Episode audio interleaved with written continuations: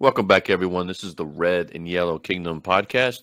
I'm your host, Scott, joined by Rich with your average everyday Chiefs talk. All of our episodes are available on most streaming platforms. Just search for the Red and Yellow Kingdom podcast. You can also check us out on our social media pages, such as Facebook, Twitter, and Instagram, for the latest episodes and up to date Chiefs news. So, the Chiefs are coming off a bye week wouldn't say long waited bye week because it's kind of in the way earlier in the season. Um, obviously, we're heading into week nine, uh, but I think the Chiefs needed needed that break here this time just because some of some of the injuries they were um, accumulating during the course of the beginning of the season probably obviously helped them out uh, right right now to um, you know having that bye week that early. Um, and so and then also we are coming off of the NFL trade deadline, which was this past Tuesday, the first, I believe it was um, and since we're obviously into November. So, Rich, out of the trades that were made on on a trade deadline day, I guess you would say there was ten trades, which was um, an NFL league record to date. Um, looks like the NFL is starting to become more and more like the MLB trade deadline. It seems like as of late. But out of the out of those ten trades that were made on trade deadline, which, which ones do you think probably benefit uh, you know teams the most now? Yeah, I mean, there's um there's a thought process of benefiting and the ones you let's say I personally like as a as a football GM enthusiast, right? That's one of the funny story. Um, so you and I both play Madden.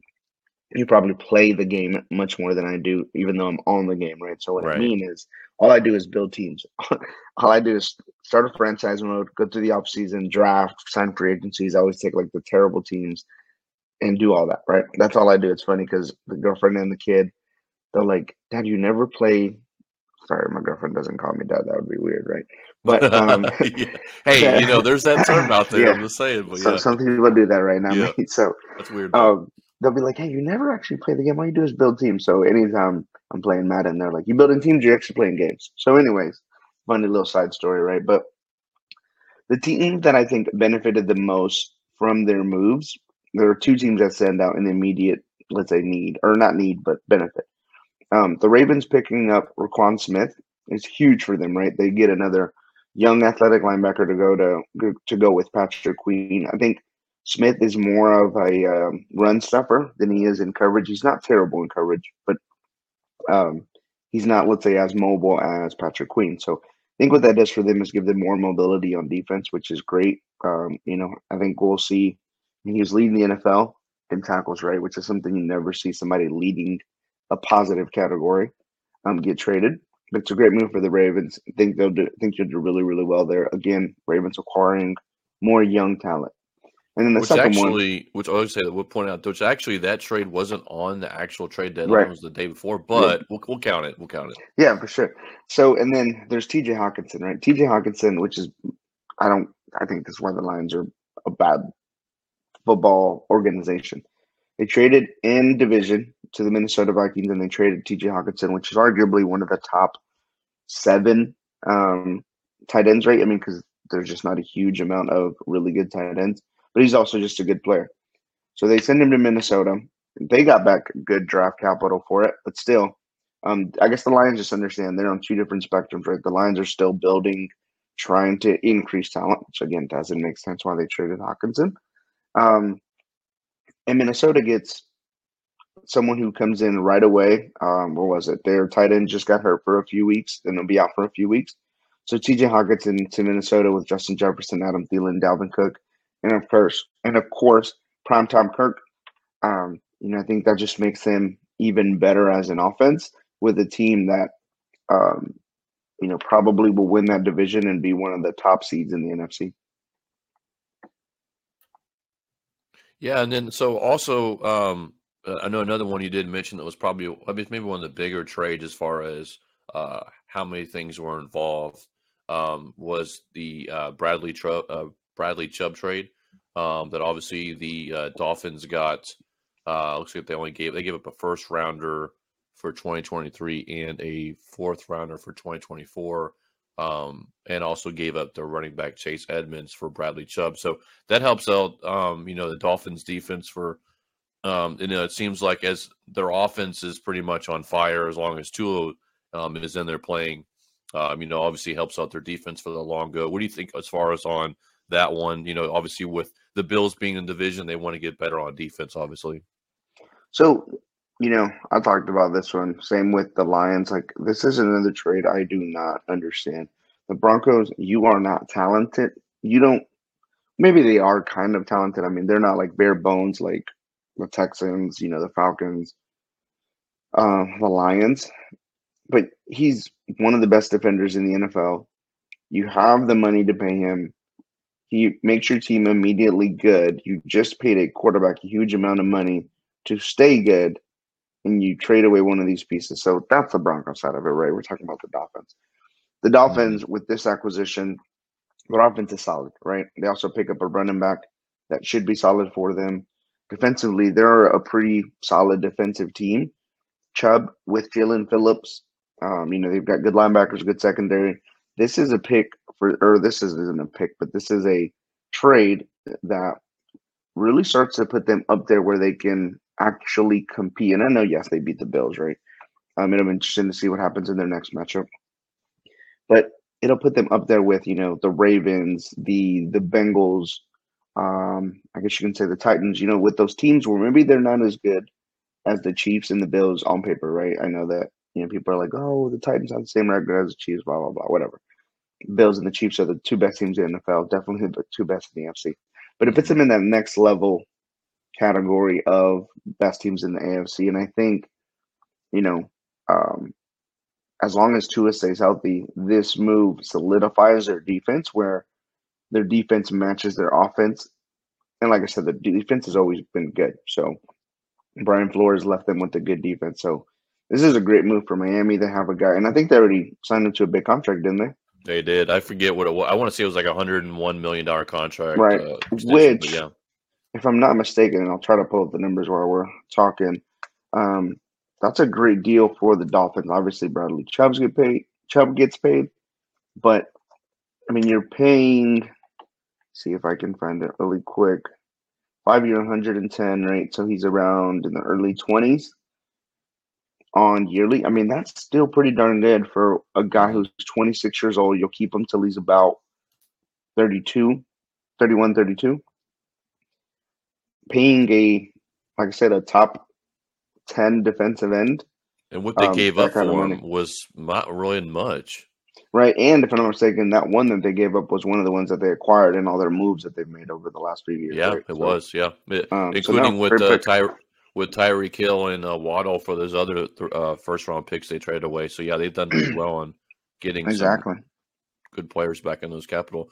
So a uh, couple other things. Obviously, the main thing, and it's funny we always mention about running backs and their value as far as draft, you know, and all that. But um, you know, in this actual trade deadline, there was a lot of running backs that changed for new teams. Now, most of them, I would say, they're you know they're not like starters. They are like maybe role players um, for the running backs that got traded, especially the ones on um, you know NFL uh, on the on the trade deadline. The with, deadline, yeah, yeah, with with Hines and Moss getting swapped between the Colts and the Bills. Um, Jeff Wilson going to the Dolphins from the Niners.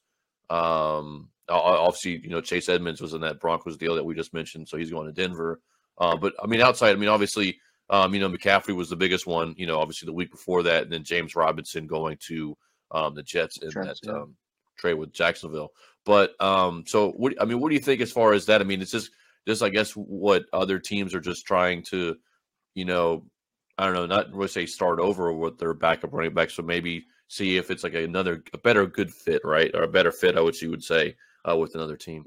Yeah, I mean, and again, it just kind of proves the value of NFL running backs, right? And it, it's an important position, but there's just so many players that are talented in that spot, right? It's arguably, and when you look at, let's say, when you go watch a youth game, who's the who's the running back at 10 years old? Usually the best player on the field, right? Because they're the right. one that's going to get the ball the most.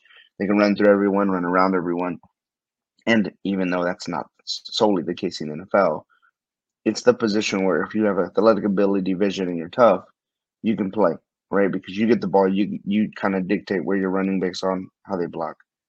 But um, but yeah, I mean, what was it, five or six? Because there's four on the trade deadline. Yeah, then it was with, two before. I think there was about seven total because it was uh or about six. You're right because with uh, Hines, Moss, that's two, uh, Wilson three, Edmonds four. So yeah, then right. and then Robinson, McCaffrey before that was but yeah, so forgot. total. Yeah, Robinson was the other one. Yep. So hmm yeah, Uh, I mean, I think it's one where the the interesting one is, which I don't get, is the Bills trading for Nyheim Hines when they've got James Cook, Devin Singletary. I think it's just another mhm. another um, B BC guy. You know, like it's not an A type running back like a CMC, but it's definitely a running back that will help the rotation. And they and they straight away Zach Moss, so it's almost like he Yep. just kind of just replaces his you know role or whatever he had um in the offense. So um you know before we get into the the, the Titans uh, matchup, uh, one more trade also discussed, which actually this involves the Chiefs. Yeah, Um, was just well, gonna say. Yeah, the Chiefs did um, trade their uh, cornerback Rashad Fenton to the Falcons for a conditional seventh round pick. Um, now, obviously, I think most Chiefs fans for we're probably happy with that, just because you know, a it's you, you get the younger guys to play more, and Fenton's was getting um, you know either holding penalties or just hasn't been playing really well. I mean, obviously, it's kind of interesting how his career with the Chiefs have gone because when he first um, you know, came on the team, he actually was playing pretty well. Even like what the Super Bowl year, um, you know, win the Super Bowl, he actually played pretty well up until I think really it was what last year he started kind of sliding and gotten a little, you know, hasn't been the same really so much. So, um, you know, as far as you know, us now going with Sneed and you know, pretty much three rookies with uh, McDuffie, uh, Williams, and Wat, uh, Wat, uh, Watson. Sorry, I was about to say Watkins, uh, but um, no, so Watson. So, uh, what do you think about you know pretty much that trade going down, and uh, you know how the that uh, defensive back uh, looked now? Yeah, so I think it's a, a good move because, like you said, right? I mean, his performance definitely dipped, mostly health related. But as his last year in the contract, it's your typical, you know, last year your contract gets something out of him. He's a guy that can maybe provide some depth for Atlanta, right? If he's available. Um, he was drafted in the sixth round, so I mean, you get basically a pick, the same pick for him. So, um, yeah, I think it was a good move. Some people were like, "Why are we trading cornerbacks if our secondary is getting beat up?" I think that Mhm. talks about the confidence that the staff, uh, whether it's a coaching staff or the back office personnel, have in the rookies. And at the end of the day, I mean, we've already been playing with them, right? And without Fenton, you know, it can only get better, hopefully. Um, now that we get McDuffie back, and then you've got Watson, Williams, um, you know, Lamont, some of the other guys. So I think it's definitely going to be a, a position that'll that will add some more depth in the offseason. But overall, you're getting rid of a guy on his last year, you'd rather get something out of Than him. And if it's a late round pick, yeah, then nothing. You know, you take it. Yeah, for sure. All right, so heading into our Week Nine preview here with the Chiefs um, and Titans, where the Tennessee Titans are coming to Arrowhead for Sunday night football. So the Chiefs once again have another primetime game on Sunday night. So uh, I guess I'll send it back to you, Rich, for inside numbers between the two teams. Yeah, for sure. So leaders wise, um, it's gonna be interesting, right? Because I know Ryan Tannehill isn't supposed to be playing. He's trying to do everything that he's supposed to be, or trying to do everything possible to make sure he plays. From what I read this morning, but of course he's the leader. Let's say uh, from a passing perspective, um, the rookie Malik Willis would be the one starting if Ryan Ryan Tannehill doesn't go. But Tannehill's numbers on the year: 95 um, of 146, a little bit over 1,000 yards and six touchdowns. Um, Robert Woods is their leader at, at wide receiver. They have not had, let's say, the best luck since losing, losing AJ Brown. The rookie has been beat up, and then Robert Woods just hasn't been as effective, right? I mean, that's kind of the case from Ryan Tannehill as your quarterback. So 22 receptions, 256 yards, and one touchdown for Robert Woods. And then, of course, we know um, who their best back is in Derrick Henry, arguably the best back in the NFL with 166 attempts, 755 yards, and seven touchdowns. And then let's say for the Chiefs, Mahomes is at 176 out of 263, doubling up Ryan Tannehill's passing yards at a little bit over 2,100 yards. He has 20 touchdowns, so almost quadrupling uh, Ryan Tannehill's touchdown count. Kelce, same thing with um, let's say numbers doubling the Titans' numbers. He has 47 receptions, 553 yards, and seven touchdowns. And then you have CEH leading the way on the ground with 65 rushes, 288 yards, and three touchdowns.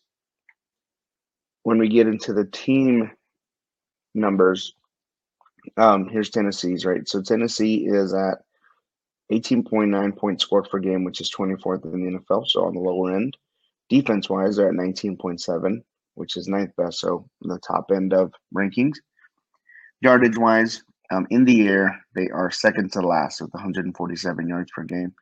So that's the 31st ranking. On the ground, they're ninth best with 138. Defensively in the air, they give up to about 254 per game, which is 24th best. And then on the ground, they only give up 89, which is second best. Chiefs give up 92 yards per game on average, which is third best in the NFL. So a game of two good rushing defenses. And then in the air, the Chiefs gave up 277, which is the 30th um, worst, or I guess you can say 30th best um, for uh, a passing yards perspective. And then on the ground, the Chiefs are 23rd in the NFL with 107 average per game. And then, of course, in the air, right, which you would expect is 296, second best in the NFL. Um, and then points allowed per game, the Chiefs are at 24.6. That puts them at 23rd in the NFL. And then, as we know, right, they are the top scoring offense in the NFL. So the numbers tell us um, the the ground defense rate should be pretty good. It'd be interesting sight to see. Um, I think we know what the Titans will do, and then offensively, it's you know one team will have a, a ton of attempts in the air, and then the other team will probably not throw the ball more than 15 times in a game if they start their rookie quarterback, right? And so, right. Um, speaking of injuries between Tannehill and and some of those other guys, what does it look like from that perspective? All right, so going into week nine, uh, obviously the Chiefs coming off that bye week, they pretty much get a little bit healthy um, as far as they getting their rookie uh, cornerback Trent McDuffie back from that hamstring injury, so he is good to go to play. Um, the only person that is listed out um, as far as injury is Jody Fortson, uh, was a tight end. He ended up having a quad injury um, and did not practice all this week, so he's out. So it's very interesting about this injury um, with Fortson because – he obviously wasn't on the injury report before, um, you know, our bye week, but then all of a sudden out the, the bye week, you know, he had gotten that injury. So I was trying to look up and see more like, you know, if it happened in practice or what happened, but I didn't end up seeing anything. So very interesting to keep an eye on that part. Obviously, um, other injuries to look forward to, um, you know, as far as coming back um, from injury is uh, Blake Bell, which is another tight end. I think Andy said he's about a week or two away from at least returning to practice. So he should be back on the team um, here in the next couple weeks. And then also uh, Lucas Niang, who was on the PUP list to start the season.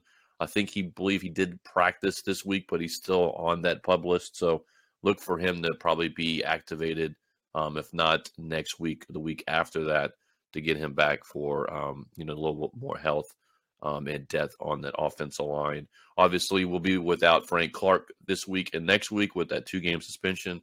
So he's obviously um, out as well. So looking as at the whole as as far as what the Chiefs are, it looks like it's just like Fortson um, that is out for the Chiefs um, for the game against the Titans.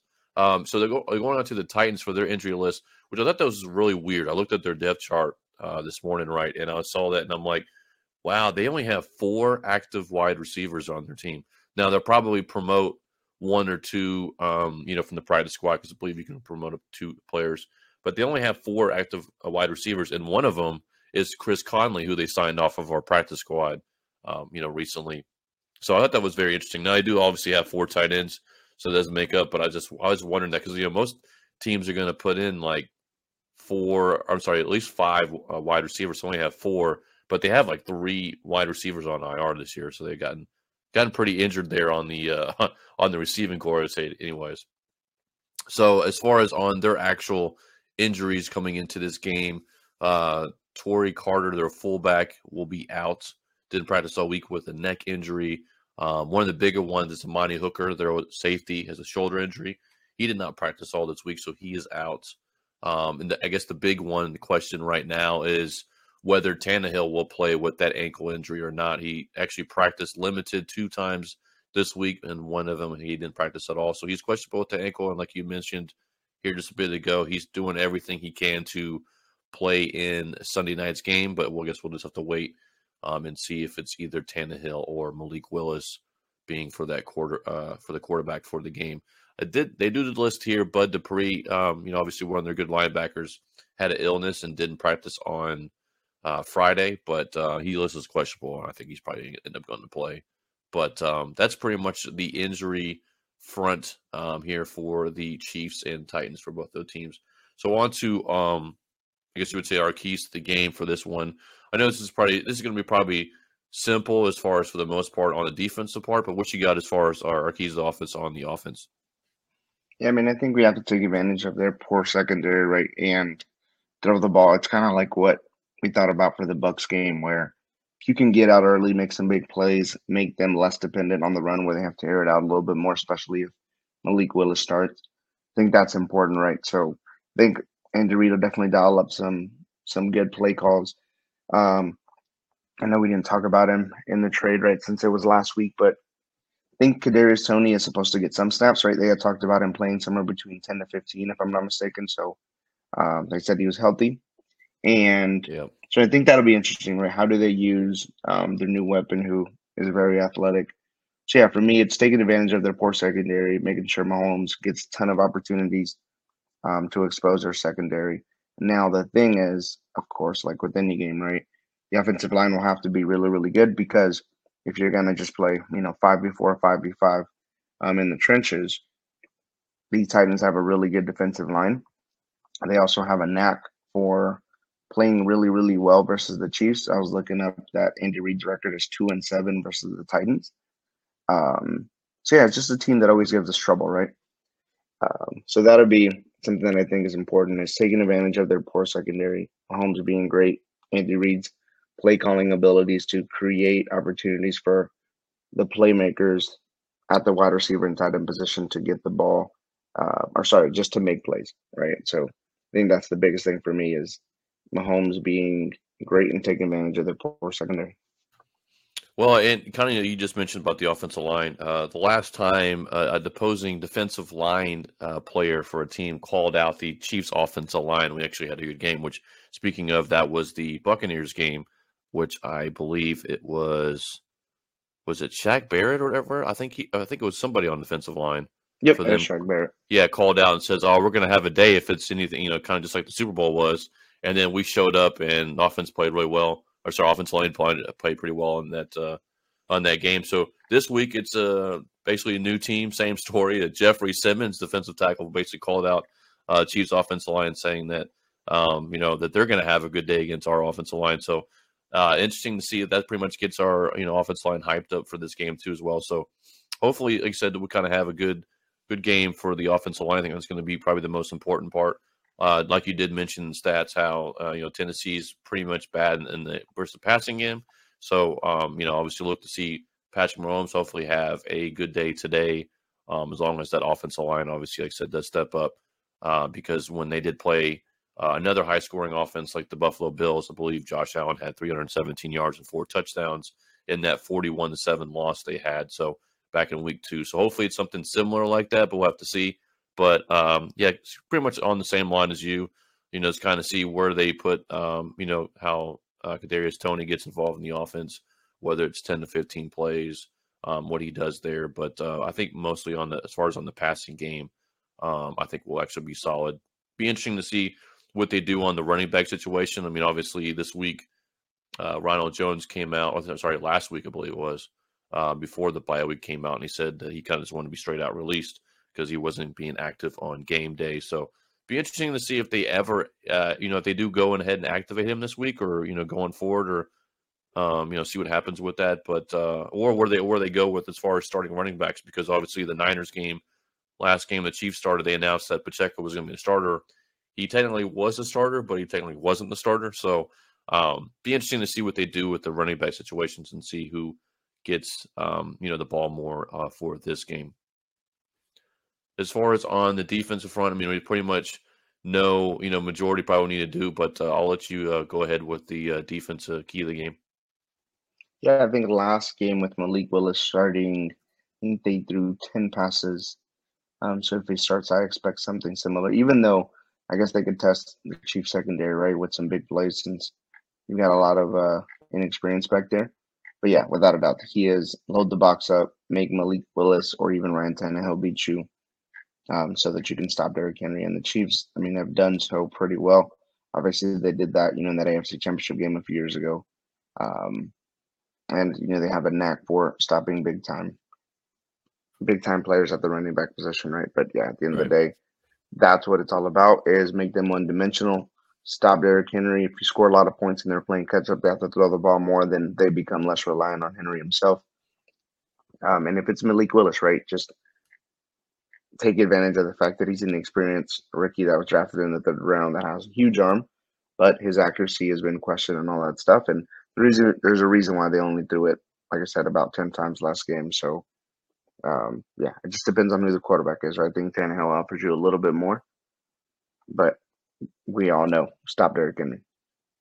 Right, and as you were saying, I mean, I think the Chiefs with the magic number for the Chiefs on Derrick Henry is, I think, if you look at it, it's always under 100 yards. I mean, most would look at that for most running backs, but especially for Derrick Henry, if you looked at the last two games, he did not get over 100 yards, and the Chiefs won the previous two games before that we played the Titans, he got over 100 um, and had big days, and they won. So um, I think that's that's probably like the main stat point as far as on Henry is you know make sure he's not getting on 100. I mean, he's going to probably get his one or two big plays a game. He normally does, um, pretty much against every team uh, every week. So um, just make sure he doesn't hit the end zone. He doesn't get like a huge long run, I guess you would say, um, and just kind of keep him under 100. But like you were saying, um, you know, mostly I expect the Chiefs stack the box.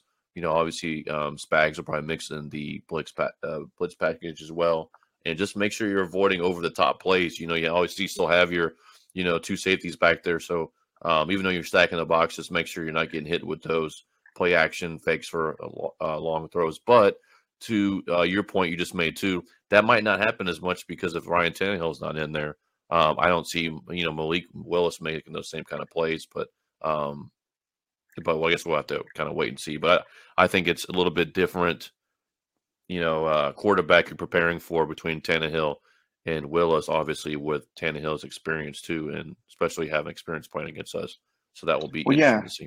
And remember last year, uh, Nick Bolton, this is like his coming out party, even though Chiefs got whooped. Yeah. Um, I mean, it was a game where I think he had, you know, like 15 tackles and it was constantly meeting Derrick Henry and, you know, actually standing him up, right? Which not many people do. Um, of course, you know, kind of what I mentioned earlier.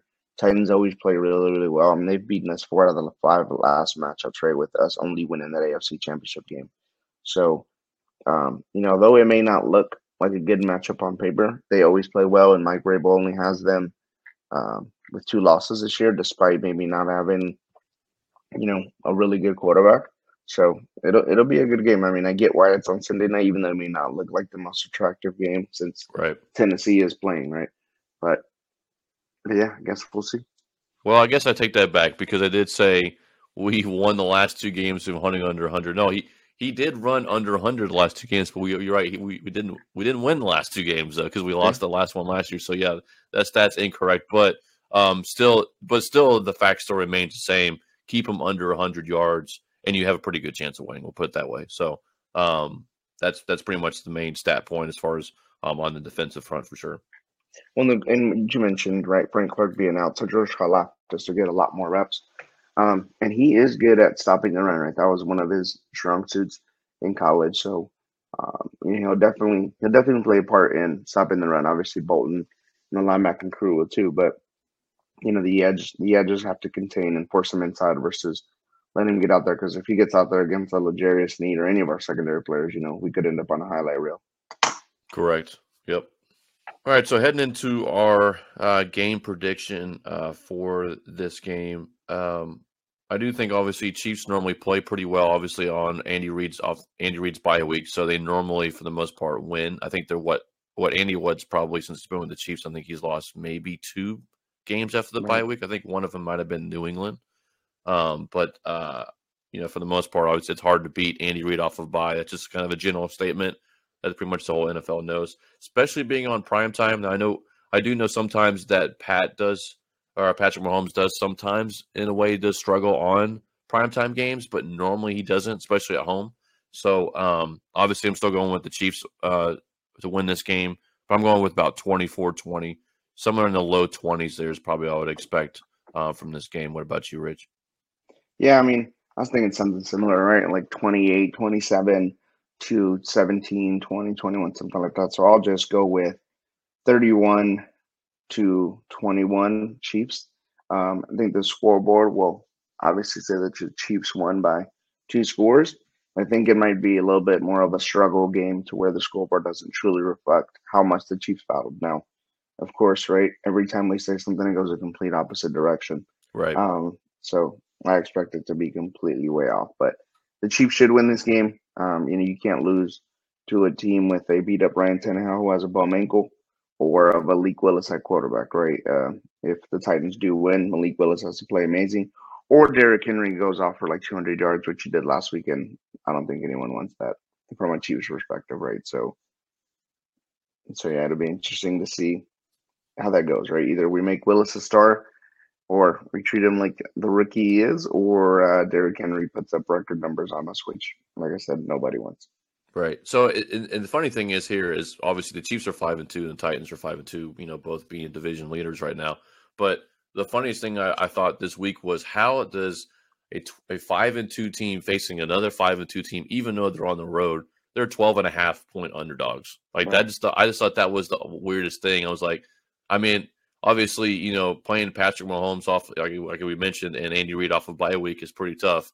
Not only being at home, but um, that just seems that seems like a pretty big spread um, to uh, you know at least to have for the difference between the two teams. I don't know what your thoughts about that, but that was kind of interesting. no, yeah, for sure. I mean, and that's kind of the case, right? Is on paper the matchup looks very one sided, but everybody has it right. Everybody has one team or a few teams or a few coaches that just have your number. And Mike Vrabel does on Andy Reid, right? That's just the truth of it. Now, I get one of those wins that the Titans have versus the Chiefs is when um, Patrick had just come back right from his uh, dislocated knee, and we, you know, we almost made it a game, and they beat us like a, on a, I think a game-winning field goal, right? Uh, right. I think it was a Super Bowl year. But um, but yeah, I mean, it still counts, right? So I agree 100%. The, the, the scoreboard, the betting line, all that stuff just makes it like it won't be a matchup. And who knows, you know, maybe the the new style offense that the Chiefs plays where Patrick is more, you know, taking what's given versus the big play offense. Maybe right. that'll be something that, you know, the the Titans can't handle or just aren't used to versus the Chiefs. But um, yeah, I think it'll like I said, if it's in the twenties, I think that's appropriate. I just the hard part is I don't see how the Titans score more than well, at least two touchdowns if it's not Derrick Henry, you know. Yeah, I mean to keep up with the Chiefs' offense, I just don't see it. I mean, I don't. I mean, at a certain point, I just don't see them getting that high. Um, you know, as far as mid to late thirties on their team, not with not with their offense. There's no way. yeah, they're. So. If I'm not mistaken, so their leading receiving touchdown score is Dontrell Hilliard, their backup running back, and then aside from that, they only have three more receiving touchdowns. So that's crazy. Um, yeah or sorry, one more. No, yeah, three more receiving touchdowns, if I'm not mistaken. So how yeah. does ten up? How, does and how seven? I have no idea. But yeah, um, it don't make sense either. But um, but yeah. So like I said, if it's Willis or Tannehill, you just got to take advantage of that load at the box, make the quarterbacks beat you. Right. So also just to mention uh, for the game this week, uh, Chiefs always have a honorary um, inductee to their Ring of Honor and Hall of Fame uh, every year they have one person. I think last year it was Tim Grunhard. So uh, tonight uh, it will be former fullback Kimble Anders will be not only the drum honoree for the game today, but also will be inducted to the Chiefs Ring of Honor and Hall of Fame at halftime. Um, I'm not sure how much you you probably remember him about Rich, but he kind of reminds me a lot like kind of like what Tony Richardson was when we had him too as well, um, fullback. But he was, I mean, man, both these guys, uh, you know, Anders and Richardson were pretty much the dime a dozen at the time where the league needed fullbacks, right? Like fullbacks was a thing then. Obviously, fullbacks is a past Not, position nowadays, but um, didn't know what your thoughts about Shanahan. Yeah, right. unless you're Kyle Shanahan, or in, in some aspects you're Andy Reid, right? I mean, obviously with all those West Coast guys, right? Yeah. So, but uh, what are your thoughts as far as on that uh, drum honoree, uh, or sorry, the uh, inductee to the new Chiefs Hall of Fame, Kimble Anders today? Yeah, so I didn't even know that. I didn't pay attention to who they were doing that for this week or who was doing that. Mm-hmm. Um, but yeah, I mean, obviously, uh, one of the first names I remember growing up, you know, as a Chiefs fan, being a kid. So that's pretty cool. Um, you know, definitely one of the legendary names from let's say the '90s. So very well deserving. Um, Right. but yeah, definitely not a name I probably heard in since he retired. right. So, Right. It's been a while since I heard it too, as well. So that was interesting. That It's like, oh, I mean, he not to say he doesn't deserve it. He definitely does deserve it, but just Right. definitely name you don't, you just don't bring up his name It's like a you lot. said, he's a fullback, right? yeah, I mean, I to be honest, like when I'm when I'm thinking Chiefs fullbacks in the '90s, you know, I I mean, yeah, he's up there, but I think I think Tony Richardson's still up there. I mean, his I think his is more like the late '90s, early 2000s, right? But Yeah. um, but I still think of him more than I do Kimble Anders. But um, obviously, uh, he is, you know, he's up there too. So um, you know, pretty much well deserved for him to be adding his name to that Ring of Honor that you'll see at the stadium every time you go, pretty much. So that's kind of interesting to see that. Right. All right, so going into our final thoughts topic uh, for the week, uh, obviously the biggest news, um, at least for the most part, other than the trade deadline, because that was pretty much the biggest news from this past uh, week or so, is the uh, report now that uh, Daniel uh, Daniel Snyder, the owner of the Washington Commanders, is basically looking into selling the team. Uh, I think he basically hired some uh, what uh, some Bank of America, I believe, some uh, you know associates or whatever, not associates, but um, what do you call them? I forget what they call them. And it's like a basically like a team. I don't know from Bank of America to help him figure Yeah. out how to sell the team. But anyways, um, I guess the report uh, lately of that is now it looks like uh, former CEO from Amazon, Jeff Bezos, and it looks like Jay Z is involved in trying to get a deal to take over the team. But what is I guess your whole situation uh, thoughts on this. We know it's been a long time coming. I think probably for what the last maybe two or three years at least that this was probably going to happen. Just with things going down with emails in the league that got Jon Gruden fired, you know, blah blah blah, blah going on and on, all all the different things that have happened. But I guess what are your thoughts that finally this probably is going to go down where he's going to end up probably selling the team? Yeah, I mean it's it's an interesting one because I mean there are obviously a lot of things that go on in the world that are messed up, right? And in reference to the NFL, I'm sure the owners, I mean Robert Kraft, right, wasn't forced to sell after all the weird things he was doing. Um, but um, the problem with Daniel, Sny- you know, it's kind of in life. If you're a clown and you do some bad stuff, you better make sure your team is really or your situation is really really good, right? Right. Like if you're a, for lack of better terms, an asshole, and you portray that and in how you run your organization, and then your team sucks, you can't get away with doing bad stuff, right? That's just how the world works. It sucks that it's like that, right? But that's reality. So the Commanders slash football team slash Redskins haven't been decent in a while. Um, they're still not decent now. So all of the trouble overshines the or outshines the the performance, right? And so I think for improving the image of that team or that organization, you know, it's the right thing. Um, he'll make a ton of money. He'll obviously make more money than what he bought it for, so he'll make great profit, and he can go off and continue to do the weird things that he does, um, and how he operates his life, right? So, um, the thing though is when it happens, because I think it's you know, if it gets to this point, it's gonna happen, right? It'll be interesting Pretty to see what pieces happen after that, right? Because he says, "I got all this stuff, and I will say all these things," which is cool, but it's it's like it's almost like when the stuff comes out about the government, you know, like the politicians, it's like, well, we already knew that. It's just Right. now someone said it, you know. So, um, but from a football perspective, I think it'd be a great thing. I would love for them to change the name because Washington Commander sounds like you know a created team in Madden. Yeah, Um, it does. So it'd be cool Or if XFL whoever team. buys. Yeah, exactly right. XFL team should be cool if whoever does end up buying it just like rebrands the whole thing. Kind of, yeah. You want to preserve some of the history of it's really the Redskins, right, and all the winning with Gibbs and Doug Williams. You know, being one of the being the first black quarterback to win a Super Bowl and all that stuff. But I think you can still honor the people without, you know, honoring the organization or kind of just restarting all that. You know, so um, it'll be interesting to see how that happens. I think it would be cool.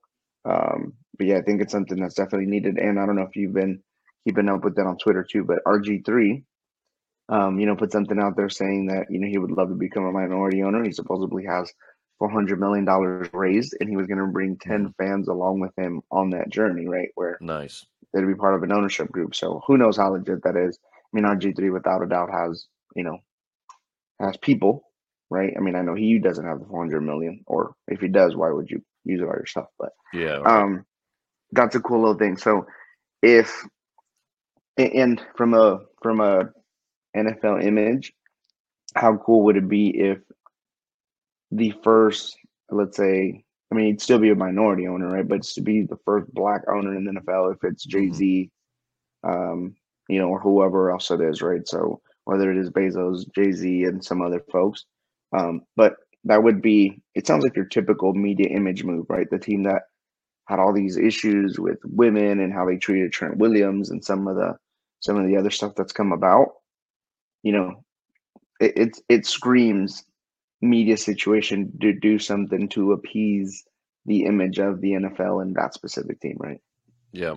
And that's kind of why that's kind of how I look at it as far as you know, you would think that would ha- they would have to rebrand the team again just because of the, the kind of black cloud that hangs over this team for so long with like you said the name changes and uh, even right now with the quarterback situation um, and then just Daniel Snyder for you know for how long we're I can remember back, obviously, my first experience as far as, you know, just always hearing about Daniel Snyder was when he would sign these lucrative, like ridiculous contracts. Like, you know, he would get, uh, you know, what the best like defensive tackle in the league and sign him to like a ridiculous, like five year, like $120 million contract, something like that. You know, it's like he, it would be like ridiculous where he had all those contracts. And I was like, I don't see how these guys are, you know, this team survives. And, you know, obviously they haven't been really good for so long and um, just different things. And, you know, kudos to Ron Rivera because he's, you know, a great coach in this league.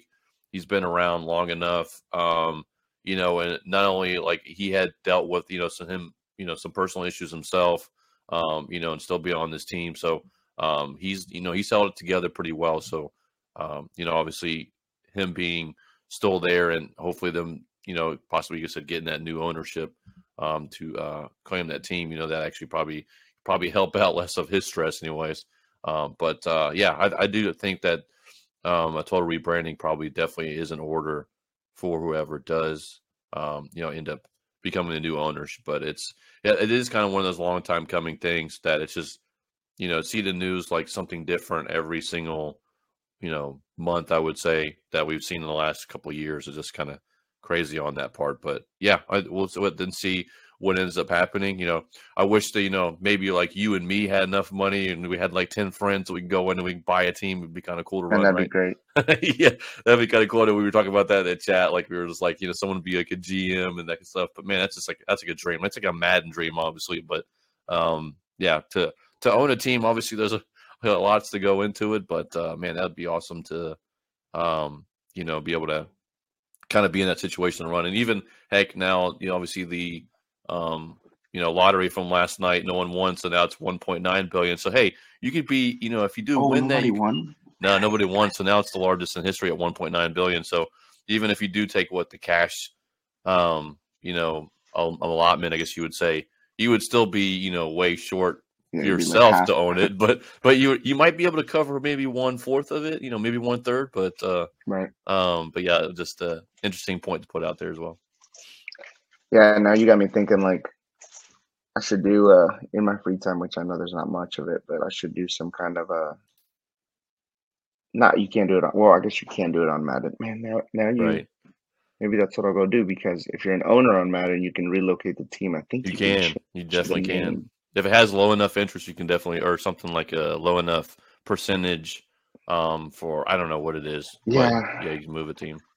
Yeah, so man, that'd be cool because um yeah, I mean like I think Ron Rivera's gone regardless. I think even if Snyder doesn't sell the team right, I think Ron Rivera's done enough this year just because yeah they haven't been able to figure out the quarterback position. Um I mean trade from Carson Wentz didn't help. But um yeah, that'd be an interesting situation. But no, that would be that'd be I would love to have those kind of funds to buy an NFL team. That would be amazing, as they said on Benchwarmers. So speaking of Carson Wentz, real quick, you know it, the the trade. I wouldn't say the trade, but obviously the Colts have Matt Ryan now, and they they did have Carson Wentz. Do you think the Colts are better this year if they have Carson Wentz, or do you think they're still the same team? I think they're still the same team. Yeah, I think so. I think too, as well. Jonathan Taylor being injured. I think that's the real issue, Right. right? Is him not being able to play consistently is the real issue. Um, and I think their old line has been a little beat up, right? Because they haven't Right. replaced everyone that they lost. Um, and despite Matt Ryan having some great games early on, obviously he's hurt now. So Right, indeed. All right, so that actually will be uh, the conclusion of today's episode of the Red and Yellow Kingdom podcast. We will actually be back here soon with our recap of that Chiefs Titans Week Nine Sunday Night Football game, uh, which I, th- I believe the weather is supposed to be like what mid fifties, maybe raining a little bit here and there. So we'll Wow. see, but uh, hopefully it's not nothing that's gonna you know impact um, the game too much, at least as far as our passing game, because we obviously want that to still stay the same. So have to look and see how the weather uh, goes for tonight's game. So thanks again, everyone, for listening. Don't forget to follow our podcast and go Chiefs.